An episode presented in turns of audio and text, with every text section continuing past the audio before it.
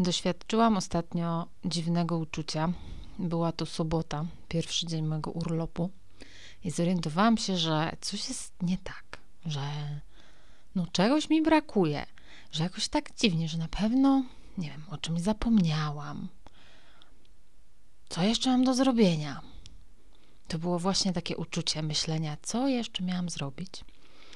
No i uświadomienie sobie takie, że nic, że nie mam żadnego maila do wysłania, posta do wrzucenia, że mogę po prostu próżnować i się nudzić i nie mieć e, wcale żadnej listy rzeczy to do. I powiem Wam, że totalnie źle się z tym czułam. Tak po prostu, jakbym miała syndrom odstawiania obowiązków i nagle życie bez planu. I że jak to nie ma nic w kolejce, jak to wszystko zrobione. Na pewno nie wszystko i na pewno o czymś zapomniałam. Mm, I ogólnie to lubię planować, nawet bardzo. I w ogóle jestem taką mistrzynią e, logistyki, dlatego tak dobrze czułam się w roli pilotki wycieczek i tak lubię planować wyjazdy. Lubię mieć plan A i plan B i w ogóle od jakiegoś czasu mam nawet kalendarz, w którym sobie wpisuję, co mam zrobić. I e, powiem Wam, że też mam tak, że no robię, że jak sobie coś wymyślę, to robię i nawet jak mi się nie chce, to robię. I dzisiaj chcę pogadać właśnie o tym, czyli jak robić coś, nawet jak się nie chce, a właściwie jak ja to robię i jak się motywuję do pracy i jak zwyciężam nad prokrastynacją i jak planuję, żeby nie mieć tego poczucia, że się nigdy nie wyrabiam. I ten epizod z tym poczuciem, że coś jest nie tak, no nie chciałam, żeby mi się zdarzał, ale miałam taki intensywny styczeń i po prostu jakoś tak mnie to zaskoczyło. I chcę Wam powiedzieć od razu, że od zawsze mam tak, że nie lubię zostawiać rzeczy na ostatnią chwilę. I odkąd pamiętam, jak coś było zadane z poniedziałku na piątek, to siadałam do zadania we wtorek, a najpóźniej w środę. I nie cierpiałam robić tak last minute i zawsze wolałam po kawałku, powoli, niż całość szybko na raz. I tylko raz w życiu zarwałam noc przed egzaminem na studiach, mimo że zaczęłam się do tego egzaminu uczyć dwa miesiące wcześniej, ale po prostu materiału było tyle, że no nie dało rady przerobić, bo to był egzamin z historii starożytnej, o którym na Wydziale Historii do dzisiaj krążą legendy i absolutnie było to najgorsze doświadczenie ever, bo no nie dość, że nie nauczyłam się już za wiele więcej przez tę noc, y, to się też nie wyspałam. I do matury też się nie uczyłam jak Agnieszka z klanu, śpiąc po 4 godziny dziennie, e, o której opowiadałam w kulturze zapierdalania. Tylko uczyłam się tak, że jeszcze tydzień przed maturą miałam czas na spacery po lesie i randki. Więc taką systematyczność no, mam we krwi. I jak sobie zrobię jakiś plan, to się tak mniej więcej go trzymam. I taki mój pierwszy sekret w tym planowaniu to jest taki, żeby nie planować za dużo, żeby sobie jednak e, dozować te zajęcia. Więc nie zakładam, że jednego dnia napiszę trzy teksty, wyślę wszystkie maile, zrobię research do czwartego tekstu, a potem jeszcze pójdę na basen i y, zrobię kalafiorowe mielone z jadłonomi na kolację. Więc e, w pracy zwykle stawiam sobie jakieś jedno najważniejsze zadanie na dany dzień, a reszta jest tak obok. I nawet jak mam jakoś w cholerę roboty, to sobie jakoś tak to kawałkuję, żeby się nie zarzucać rzeczami, nie siedzieć do nie wiadomo której.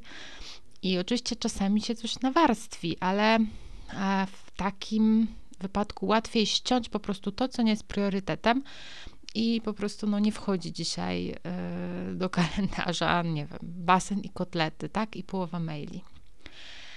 Natomiast no bywa tak, że to główne zadanie, które mam zrobić, to jest, wiecie, taka kurde, wielka ropucha, której się nawet nie chce tykać kijem na kilometr. No po prostu się nie chce. Po prostu wszystko się zrobi. Okna umyje i zlew odetka, wyczyści szpary między lodówką a szafką od lodówki, a nie siądzie się do roboty, do tej ropuchy. No jakby w ogóle się nie możecie zmotywować, żeby to zrobić. Wszystkie memy na Make Life Harder obejrzycie. 70 razy zajrzycie do maila, byle po prostu tej kobyły nie tykać. Dla mnie na przykład taką kobyłą często jest spisanie nagranego wywiadu, którego z jakiegoś względu nie mogę wrzucić w apkę do spisywania. Koszmar dla każdego chyba dziennikarza czy kontentowca.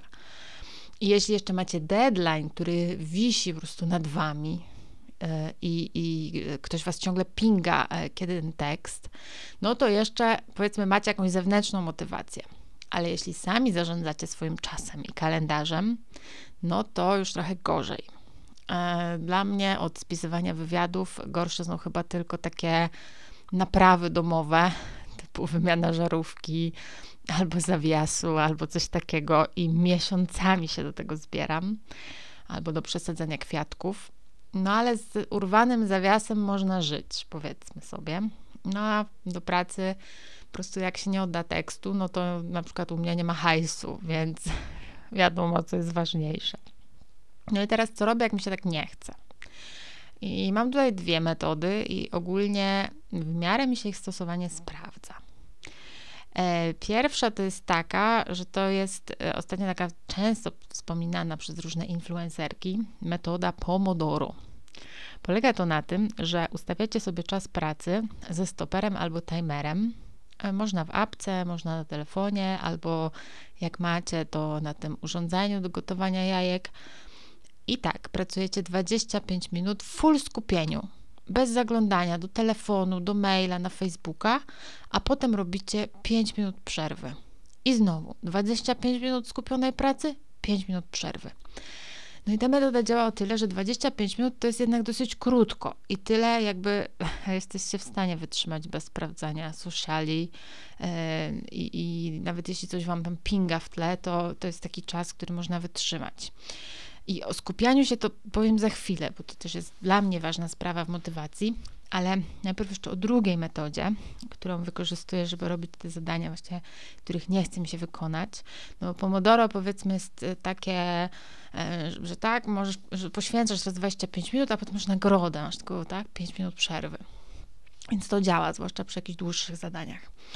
No a druga w ogóle jest taka właśnie, żeby się w ogóle zmotywować. I też jakby nie zawsze są to zadania dotyczące pracy, bo może to być na przykład zadzwonienie do banku albo umówienie wymiany opon. I kto mnie zna troszkę, ten wie, że nienawidzę dzwonić i w tym zakresie jestem po prostu turbo introwertyczna. Więc no, załóżmy, że mam takie właśnie zadanie do zrobienia. Tę żabę, tę ropuchę do zjedzenia. I tu z pomocą przychodzi książka i metoda Zjedz tę żabę.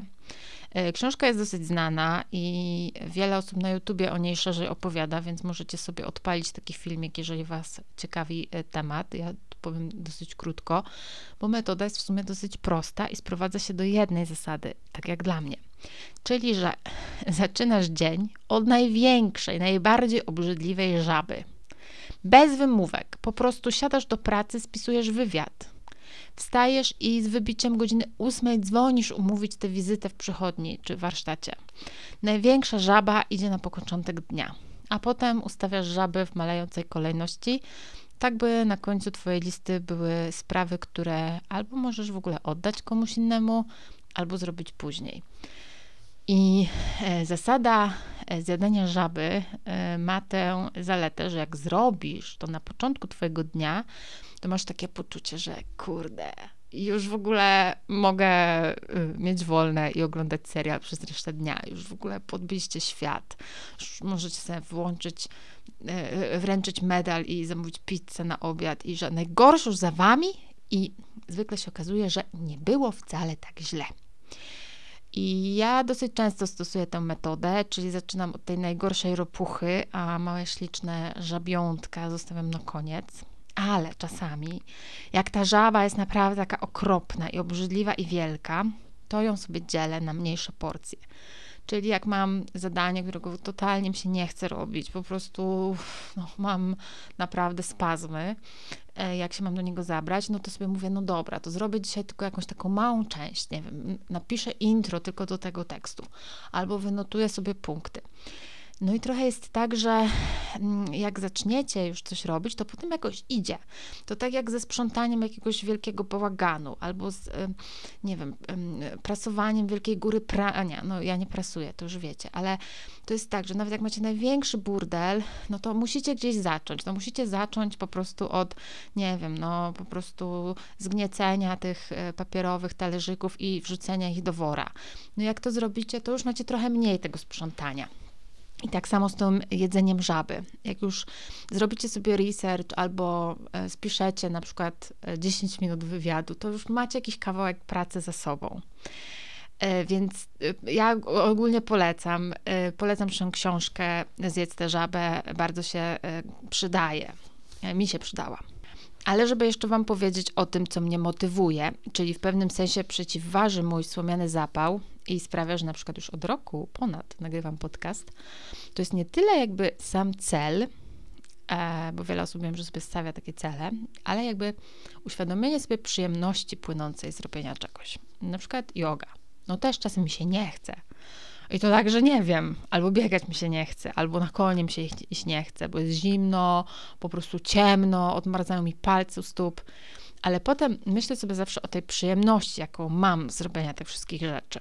Że jak się rozciągnę na tej macie, to od razu jest mi lepiej po całym dniu przed kąpem. Że to jest w ogóle często taki najlepszy moment dnia albo że jak już siedzę na koniu, to zapominam o wszystkim i po prostu czyszczę umysł w ekspresowym tempie. I to myślenie o przyjemności mnie motywuje. I też myślenie takie, że no dobrze, to co będę robić, jak nie zrobię tej jogi, albo jak nie pójdę biegać? No i wiecie, pewnie przepierdolę ten czas na bzdury typu Instagram albo sprzątanie łazienki albo serial. Więc to nie jest tak, że jakby muszę koniecznie coś zrobić, bo są sytuacje, kiedy naprawdę nie mam czasu, kiedy naprawdę muszę, nie wiem, gdzieś być, pojechać, coś załatwić, albo na przykład źle się czuję i wtedy no, trzeba odpuścić i wtedy odpuszczam. Ale teraz z ręką na sercu przyznam się Wam, że a propos podcastu, to jeszcze ani razu nie miałam sytuacji, żeby mi się nie chciało nagrywać. No bo sprawia mi to wielką frajdę i bardzo to lubię, a czasami brakuje czasu po prostu najzwyczajniej w świecie. Ale mam za to inny problem i to jest właśnie problem związany ze skupianiem się i mam koszmarne z tym kłopoty. I bardzo trudno jest mi na przykład czytać książki w tygodniu pracy. No bo po prostu głowę mam zajętą czymś innym i jak zaczynam czytać, to mi myśli odpływają albo sprawdzam telefon co 5 minut. Więc mm, co robię, żeby się lepiej skupiać? Po pierwsze, e, staram się już nie robić multitaskingu, czyli nie przełączać się pomiędzy kilkoma rzeczami równocześnie, tylko robić jedną rzecz, kończyć i zaczynać drugą, albo wyznaczać sobie właśnie, że na przykład teraz przez godzinę będę e, pisać, a potem przez pół e, odpisywać na maile. E, I jest też taka teoria, że właśnie najlepiej sobie grupować takie zadania, Czyli jak odpisujecie na maile, to, to hurtem. Jak macie gdzieś zadzwonić, to też hurtem, bo wtedy się lepiej wydatkuje energię. I to jest taka metoda stosowana podobno przez Ilona Maska i innych ludzi sukcesu. No i chyba coś w tym jest. Różnie mi to wychodzi. Czasami udaje mi się ustalić taki plan dnia, w którym sobie zapisuję właśnie jakby kiedy przeznaczam czas na to, a kiedy na to. No ale też nie, nie zawsze. E, co pomaga też w skupianiu, e, na pewno odłączenie sobie powiadomień w telefonie, a najlepiej odłożenie w ogóle telefonu gdzieś do drugiego pokoju na czas pracy. No, to działa. I kiedyś w ogóle gdzieś przeczytałam, że jak się jest pisarzem, to najlepiej mieć dwa komputery, y, w tym jeden po prostu bez w ogóle dostępu do internetu, żeby sobie jakoś fabrycznie zablokować, y, technicznie zablokować możliwość łączenia z internetem i wtedy ten jakby jest taką tylko maszyną do pisania. I ostatnio sobie powyłączałam powiadomienia w telefonie i yy, zobaczymy, czy yy, pomoże mi to w skupianiu się. E, no, czasami właśnie jeszcze ta metoda Pomodoro bywa przydatna. Ale jeszcze teraz chcę powiedzieć o tym, co generalnie sprawia, że lepiej mi się tak pracuje i w ogóle żyje i mam większą chęć na wykonywanie wszystkiego, co muszę zrobić i jak sobie w ogóle planuję ten czas w tygodniu. I to, co zauważyłam, w moim przypadku, najgorzej jak po przebudzeniu od razu sięgam po telefon i jest scrollowanko. Bo ani się obejrzę, a już pół godzinki w plecy. E, I wiecie, no ciągu 8 godzin, które minęło od ostatniego sprawdzania telefonu, no, zazwyczaj się nic tak nie dzieje na świecie, bo świat spał, ale no oczywiście już jest FOMO i już jest po prostu, a co tam słychać. Więc staram się nie scrollować od razu po przebudzeniu, tylko wstaję, wypijam szklankę wody, a potem generalnie staram się poruszać. Czyli albo idę z psem na spacer, albo idę na bieganie, albo robię ćwiczenia w domu, albo nawet kilka minut się gimnastykuję, czy rozciągam. E, biorę prysznic, robię sobie kawę i dopiero zaglądam w ten ekran. I zauważyłam, że jak zacznę dzień od e, ruchu, od spaceru, od w ogóle bycia też na świeżym powietrzu, no to generalnie jestem bardziej jakoś tak zadowolona e, i ten dzień wygląda lepiej, więc polecam metodę, żeby mm, przez tę pierwszą godzinę nie patrzeć w ogóle w telefon rano. Po drugie, robię sobie też czas offline. I nie mam żadnej regularnej godziny czy dnia, ale robię sobie takie dni, kiedy no, nie zaglądam na Instagram, nic nie wrzucam i staram się po prostu troszeczkę tak odciąć, ochłonąć i też um, tak bardzo jakby nie myśleć o tym, o, a co tam inni robią, albo co się dzieje na świecie. E, więc polecam generalnie też robienie sobie czasu offline. E, no i po trzecie, i to jest ciekawa sprawa. Mam od jakiegoś czasu aplikację do monitorowania cyklu menstruacyjnego i przez przypadek kupiłam tam również wersję premium, w której są różne takie podpowiedzi związane z cyklem i na przykład podpowiada ta apka, że po miesiączce y, jest się w takiej fazie, kiedy lepiej się znosi ból. I ona mówi tak, ta apka, hej, Jesteś teraz w takiej fazie, kiedy masz zwiększoną odporność na ból. Może to dobry moment, by umówić wizytę u dentysty. I wiecie, nigdy jakby w ten sposób nie myślałam e, i nie wiem, jak wy, osoby miesiączkujące, monitorujecie swój cykl i czy zauważacie jakieś takie zmiany nastroju, siły, wytrzymałości, jak się zmienia też ciało. Ale ja zaczęłam tak naprawdę obserwować się całkiem niedawno i teraz już mam tak, że kilka dni przed okresem i na czas okresu nie planuję nic, co wymaga dużego wysiłku fizycznego albo jeżdżenia gdzieś na przykład i generalnie obniżam wtedy bardzo aktywność i po prostu wiem, że będę się czuła gorzej i raczej wolę sobie zostać w domu z termoforkiem niż podbijać świat. I y, zwykle już mam gorszy nastrój, wszystko tak jakoś czarno widzę. I kiedyś sobie tak myślałam, że wiecie, a co mi okres będzie przeszkadzał? Dzisiaj myślę, że to był duży wpływ tych narracji z reklam, które tak sprzedawały w ogóle podpaski i tampony, że możesz jakby skakać kurwa na spadochronie w pierwszym dniu okresu i w ogóle ci jakby nie będzie przeszkadzało, że masz okres. No i myślę, że to jest wielkie kłamstwo, bo tak nie jest. Ja na przykład potrzebuję sobie ten jeden dzień poleżeć, pić herbatkę mm, i generalnie troszkę nawet y, sobie tak mm, poużalać się nad sobą, ale w tym sensie, żeby dać sobie po prostu przestrzeń do tego, żeby się źle czuć. Po prostu zrobić sobie urlop menstruacyjny. I wiem też, że e, po okresie, przez te dwa tygodnie, powiedzmy, zwykle mam więcej energii i lepsze samopoczucie. No więc to jest taki czas miesiąca, kiedy planuję sobie więcej rzeczy, zwłaszcza z kategorii do załatwienia albo z kategorii ruch. I wtedy więcej biegam, a im bliżej okresu, tym więcej jogi, rozciągania się, czegoś spokojniejszego. I oczywiście nie zawsze się da tak wszystko przewidzieć. Czasem wypada tak, a nie inaczej. Ale jeśli macie możliwość zrobienia sobie takiego po prostu swojego urlopu menstruacyjnego we własnej głowie i w życiu prywatnym, to to róbcie. To jest po prostu czas na gorsze samopoczucie i macie do tego prawo. Jak również prawo do bycia rozdrażnioną, czepliwą albo płaczliwą. I są już firmy, nawet w Polsce, które dają urlop menstruacyjny menstruującym osobom i można sobie wziąć wolne albo pracę zdalną w te dni, po prostu zgłosić, tak, niedysponowanie i się sobą zaopiekować. No oczywiście to jest jakiś tylko promil, ale jeżeli możecie sobie w inny sposób umilić czas okołomiesiączkowy, to to róbcie. I nie musicie sobie wyznaczać na te dni jakichś zajebistych celów, tylko mm, może da się to przesunąć o kilka dni. E, I o ile jesteśmy wszystkie niezniszczalne i silne, o tyle mamy też prawo po prostu gorzej się czuć z powodu okresu i nie jest to powód do wstydu. Więc może przy następnym planowaniu miesiąca sobie weźmiecie właśnie też pod uwagę własne ciało i jak ono się zachowuje. E, no i na koniec chcę Wam powiedzieć, że oczywiście no ja też prokrastynuję i czasami się zabieram do czegoś jak e, pies dojeżdża, a czasami w ogóle odpuszczam i uznaję, że lepiej iść na spacer, zrobić sobie przerwę, e, niż cisnąć coś, co totalnie mnie idzie.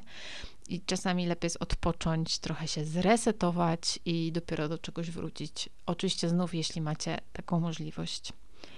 I jestem bardzo ciekawa, jak wy sobie organizujecie czas, jak planujecie, jakie macie sposoby na motywację i skupianie się i co u was działa, więc koniecznie dajcie mi znać. A o motywacji w pisaniu będzie niedługo wpis na blogu, więc też zapraszam serdecznie na joannakociek.com. A e, wszystkich też zapraszam do następnego odcinka na szezlongu. Do usłyszenia.